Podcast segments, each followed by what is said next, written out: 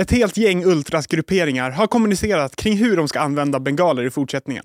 IFK Göteborg har spelat en låtsasmatch och AIK har brutit med ytterligare en Durmas. Du lyssnar på Expressen Fotboll med mig, Wilhelm Edlund och Linus Pettersson.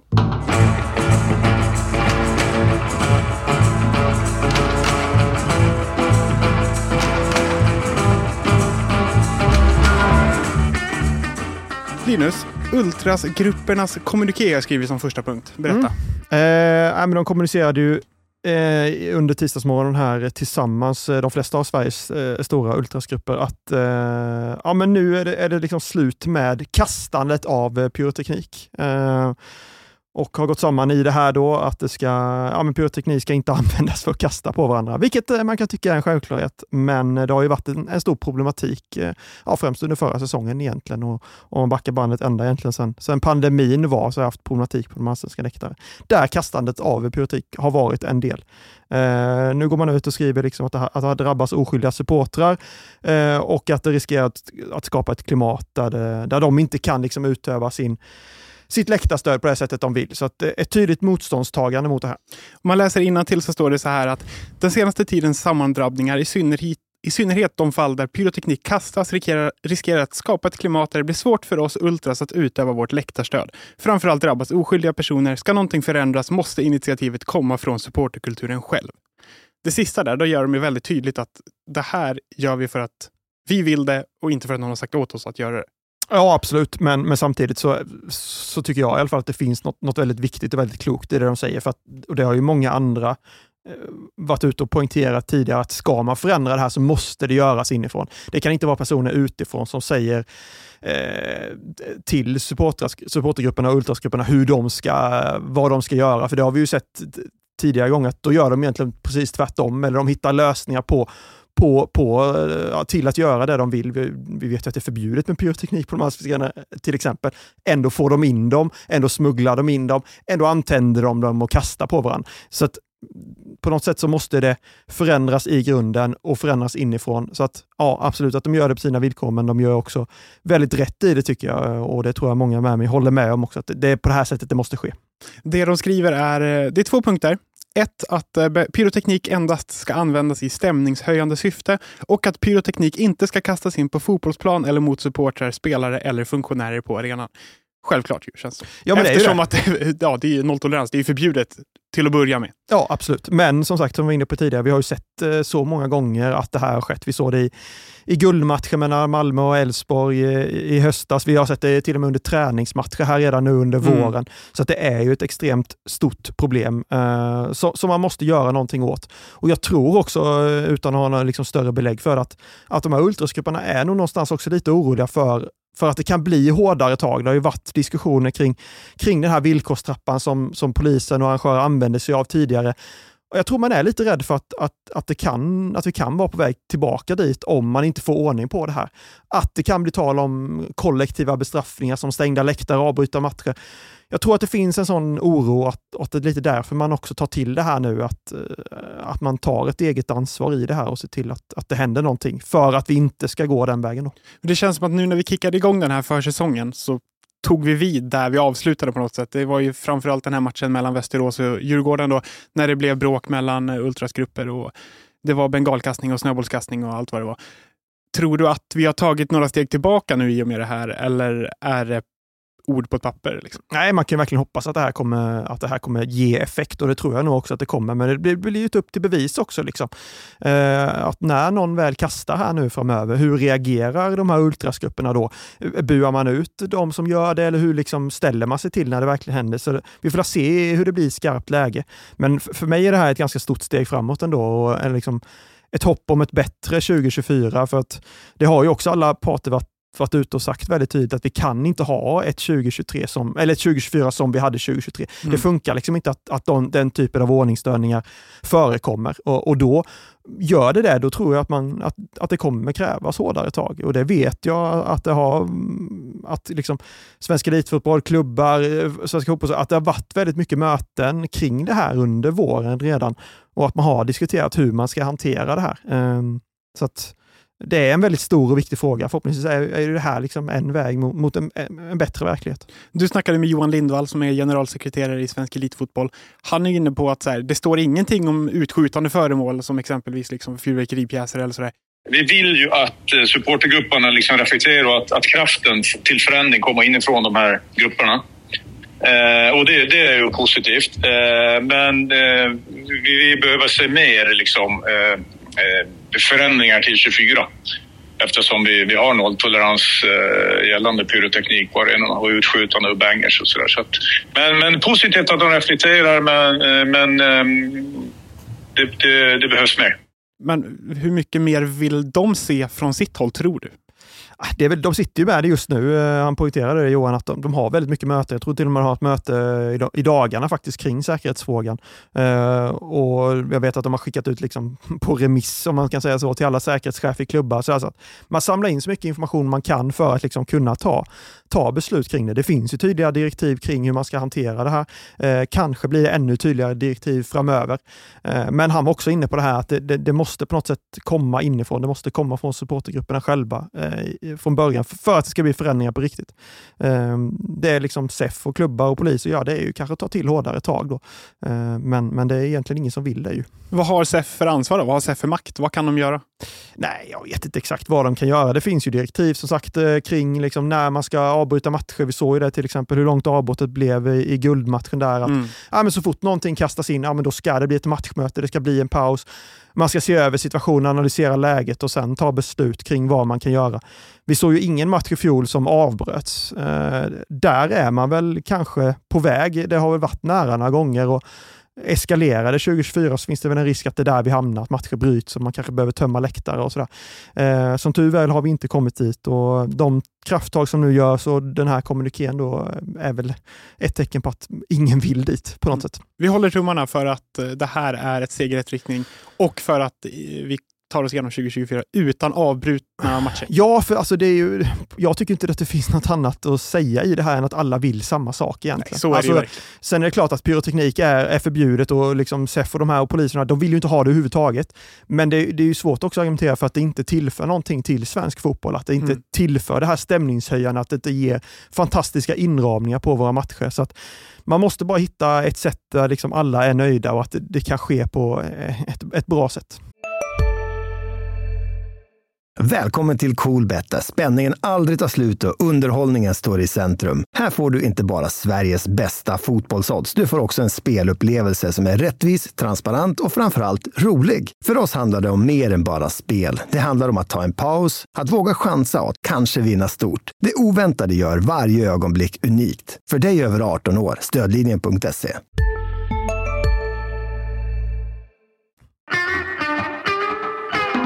Det händer saker i AIK. Först värvade man Elias Durmas, sen värvade man Jimmy Durmas, sen försvann Jimmy och nu har Elias också fått sitt kontrakt uppsagt. Är du förvånad? Nah, man står ju mest och liksom förundras. Jag blickade tillbaka på alla värvningar man gjorde förra vintern när, när Manuel Lindberg var inne som en tillfällig sportchef. Och det är inte många kvar nu. Eh, visst, det var, lyckades med Rui Modesto till exempel, men, men annars är det ju liksom Thomas Berntsen, ny sportchef, har ju storstädat egentligen. Det har varit Keita som har fått brutet kontrakt, Victor Fischer har lämnat och nu bröderna Durmas då också. Och vi har Magashi till exempel som inte är önskad heller. Så att det är ju en enorm storstädning som, som har pågått och som kanske på något sätt ändå börjar bli lida mot ett slut med Elias Durmas som, som ja, lämnar nu.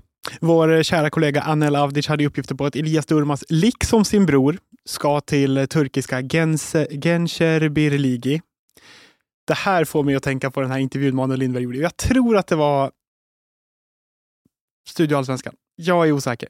Vi får eh, kolla upp det och så får vi lägga någon liten balk här. Mm. Men eh, där säger han att, eh, Manuel alltså, att eh, vi skulle värva Elias och sen där i bakgrunden satt någon skäggig farbror och vi kom bra överens och sen värvade vi Jimmy också. Man vill ju att det ska komma ut, liksom, den här Genser Birligi, sportchefen, ska liksom, göra en intervju med någon turkisk podd där han säger exakt samma sak. Ja, det hade varit otroligt. Nej, men det Ja, alltså det, Elias Durmaz hade man väl ändå lite högre förväntningar Visst på, hade måste man det? säga. Han var det en av ettans bästa spelare. Liksom. Ja, verkligen. Och är ung och i, i liksom bra utvecklingsålder fortfarande, vidareförsäljningspotential och hela den biten. Och han har ju själv varit ute i intervjuer och sagt att han liksom inte känner att han riktigt fick chansen. Och jag kan väl köpa det också på något sätt, att uh, utan att veta exakt allt som har hänt i bakgrunden så, där, så kändes det väl som en spelare som ändå hade kunnat lyckas i AIK. Eh, de var ju, hade ju en enorm brist av yttrar till exempel förra året, det tyckte man, man såg hela tiden och ändå fick han inte riktigt chansen på något sätt. Eh, så det kan jag tycka är lite tråkigt.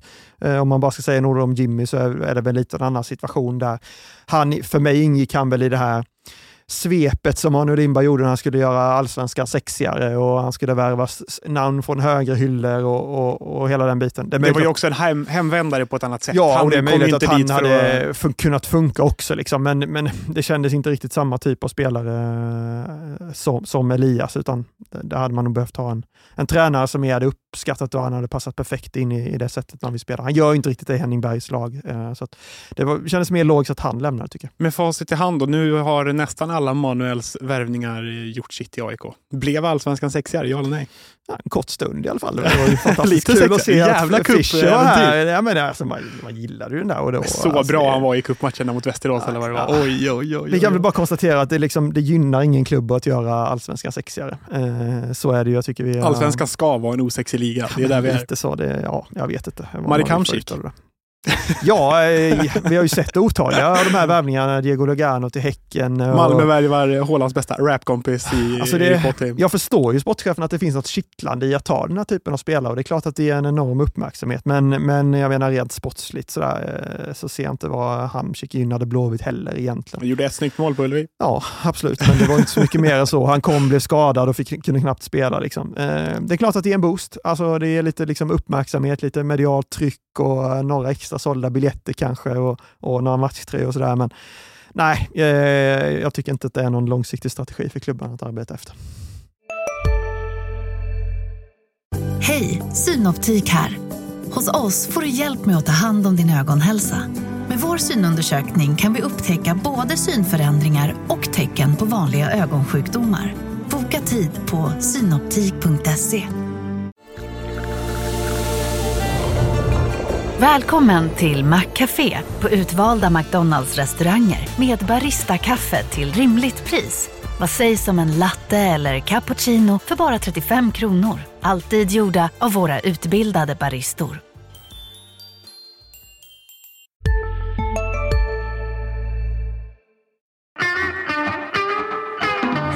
Om vi stannar kvar i IFK Göteborg så spelade de en låtsasmatch har jag skrivit. ja, det får man väl ändå kalla det. Det är väl, det är väl en match som kanske inte borde ha spelats överhuvudtaget. Om faktiskt. jag har förstått det här rätt så var det, du får rätta mig om jag har fel här nu när jag börjar raljera. Men de deltar i något som heter Atlantic Cup som är eh, liksom... Som jag inte ens visste Ingen fanns. fattar någonting. Det är väl en ja. försäsongsturnering i alla fall med norska och danska och allt vad det är. Och där skulle de möta Mittjylland. Mittjylland hade många skador, därför ställde de in och ersatte sin plats med sitt samarbetslag som heter Skade Mafra, ett lag i andra divisionen i Portugal. Blåvitt däremot, de ska spela. det här ska spelas. Ja, ju... De hade också skador. Vad gör de då? Då flyger de in spelare ifrån Västra Frölunda som spelar i division 2 det var ju lagerarbetare och det var ja, allt vad Montörer det var. Ja, exakt pappalediga. det var framförallt amatörer vi hade att göra med. Ja. Um, det här det är ju kul. Eller? Är det, det här, ja. är ju, det här är ju en osexig allsvenska. Ja, det är det. Det, det är, är så allsvenskan ska vara. Liksom. Eh, kalla in en liksom, pappaledig Halvtidsproffs och... monterings, ja, montör. Liksom. Ja, men det är otroligt. Men eh, kul, absolut. Men totalt meningslöst faktiskt. Eh, jag, jag kan inte se eh, vad IFK Göteborg egentligen fick ut av den här matchen. Mer att kanske några av deras unga spelare fick, fick liksom känna på den här nivån. För det är ganska bra nivå ändå, portugisiska andra ligan. Det, är ändå, ja. det ger ju ändå någonting för dem. Snittålder på 19 tror jag också de hade i startelvan i den här matchen. Ja. Det kanske säger någonting. Det är väl den enda positiva då, att vissa fick kanske mä mäta sig med, med, lite bättre nivå än vad de vanligtvis får. Men, jag menar att flyga in spelare från liksom Västra Frölunda bara för liksom, i någon, ja, jag vet inte, de hade något uttalande att det ligger inte i vårt DNA att liksom, kasta in handdukar och ställa in matcher. Jag vet inte. Lite fjantigt kanske, eh, kanske jag kan tycka. Ställ in matchen ändå och gör, gör något annat vettigt av det. Liksom. Uh, ja, det är väl min take på det. Spelade gjorde Benjamin Brantlind, 15 år, redan skrivit på ett a Marcus Vulkan snackade med honom efter matchen. Vi lyssnar. 1-7 mot Maffra. Vad säger du om det? Ja, tråkig match. Eh, ja, tråkig match, jag vet inte vad jag ska säga. Dåligt, inte jättebra prestation från oss. Men eh, i andra halvlek så tycker jag att eh, grabbarna ska få en, ja, en push att vi ändå löser det bättre och kommer oss ur den där dippen. Och ändå är nära på att vinna andra halvlek i alla fall. Men det finns saker vi kan förbättra. Och, ja, så. Hur har veckan eh, varit för dig här personligen? Jo då, den har varit jättebra. Det är ändå helt okej, bra käk, eh, bra frukost. Det är grymma planer där borta vid hotellet. Hur löser du skolan och så nu? Ja, men som jag sagt tidigare lite att jag får, eh, jag har med mig lite grejer. Jag eh, gör typ lite iPad, lite böcker och sånt och så eh, får eh, klasskompisar skicka lite grejer jag kan göra och läsa texter och sånt. Sen när det är lov så kommer jag köra lovskola så jag hinner plugga ikapp mig lite. Han sammanfattar tiden där som helt okej, bra mat. det är lite kul att som 15-åring sticka från skolan, tycka att maten är ja, hyfsad mat. Ja, kanske inte bättre än skolmaten, vem vet? Nej, kanske inte. Den följdfrågan hade man ju velat ha där annars. Ja, nästan så. Mm. Men eh, väldigt ung, 15 bast. Är det ett eh, bra betyg för Göteborg? Jag har ju inte sett den här spelaren en sekund, ska jag väl erkänna. Men eh, det kan ju vara ett jättebra betyg för Göteborg att få fram en 15-åring som redan är på A-lagsnivå. Kan också vara ett underbetyg till A-laget att en 15-åring är tillräckligt bra för att ta plats. Nej, men framförallt eh, har väl IFK Göteborg haft en, en problematik om man jämför med, med andra klubbar av att liksom sälja dyrt. Eh, sälja dyrt liksom. De har eh, en del egna talanger som de har skeppat iväg genom åren, men om man kollar nu på Häcken till exempel, då, som bara är några mil ifrån av en, en bro emellan, som lyckas få fram Sonko och sälja honom för 90 miljoner till, till Belgien. IFK Göteborg har haft det ganska tufft med spelarförsäljningar rent generellt eh, de senaste åren, eh, så att de behöver ju verkligen få upp talanger fort och vi ser ju också idag hur, hur snabbt spelare lämnar. Jag menar, hade han tre inhopp i allsvenskan, sen säljs han till, från AIK till Bayern München. Så att på det sättet är det jättepositivt för IFK att de vågar trycka upp de här unga talangerna väldigt tidigt. För det är mm. alltså deras ekonomi. Alla klubbars allsvenska ekonomi är ju egentligen beroende av den här typen av spelarförsäljningar. Så det är väl, det är väl positivt för dem eh, att de hittar. Sen har jag, precis som du, väl, sett väldigt lite eh, av den här unga killen, så det är svårt att säga om han är tillräckligt bra eller inte. Eh, men, men för mig är det bara positivt. Sen är det klart att alla IFK Göteborgs supportrar skriker ju fortfarande efter värvningar och det har ju varit snack om att ja, men det skulle komma spelare till lägret nu och så vidare, men det har du inte riktigt gjort. Eh, ska man vara orolig? Ja, men det tycker jag nog. Eh, ja, absolut. Vi ska inte glömma att de höll på att åka ut redan i fjol och det har inte hänt jättemycket på infronten. Nej, och det är klart att de behöver mer spets eh, till, till den här truppen och eh, ja, både mittfältare kanske, David Boone Karlsson har det snackats om, mm. om vi snackar anfallare och sådär. Så det är klart att det behöver komma in ett gäng spelare till och det lär det nog göra. Men eh, som det ser ut nu är det väl lite, lite oro ändå kan jag tänka mig. De Börjar bli lite halvstressigt i alla fall. Ja, men framförallt blir det ju, de hade ju extremt mycket skador inför den här matchen. De har pratat om att det har varit överbelastningar kopplat till konstgräset de tränar på hemma i Göteborg och sådär. Och det är klart att det blir hackigt när man inte får en, en ordentlig försäsong, när man inte kan spela ihop det, det laget man vill och, och, och, och man ovanpå det då känner att man liksom inte har satt truppen riktigt än och det blir tajt in på kuppspel och allsvenska kommer. Det är inte så många månader kvar nu. Så att det är klart att det höjs orosfinger när man ja, inte har satt truppen och inte heller får träna med den truppen. Är det inte väldigt, väldigt konstigt att det är just IFK Göteborg som är i den här situationen när man förra året sparkade Stare innan säsongen ens började? Då tänker man att nu har de lärt sig någonting. Att så här, försäsongen kanske man behöver så, så som det gick. Och så. Sen står de här igen utan en full trupp tänkte jag säga. Mm. Ja, det är, det är klart att det är uh, oroande. Asko, det... sitter han kvar allsvenska premiären? Ja, det tror jag. ja, det, alltså jag tycker rent generellt ändå att man såg under hösten att IFK Göteborg ändå har någonting bättre på gång och att de börjar sätta lite stabilitet och uh, det känns som att det blåser mer positiva vindar kring både Asko och även Ola Larsson som ny som ska styra det där skeppet liksom, som teknisk chef, teknisk direktör eller vilken titel han nu har. Så att jag tycker ändå att det känns mer positivt kring IFK Göteborg. Jag tror inte att de kommer vara de kommer inte vara inblandade i den här bottenstriden på samma sätt i år. Det skulle förvåna mig väldigt mycket. Men med det sagt så är det klart att det, det oroar att de inte har fått in kanske så mycket nyförvärv de vill och liksom haft problem med, med liksom truppen som den är nu. Så att, eh, det behöver hända grejer absolut innan allsvenskan börjar. Har vi glömt något eller är vi klara? Tror vi är klara. Skönt för alla. Expressen Fotboll tillbaka imorgon bitti. Vi hörs då.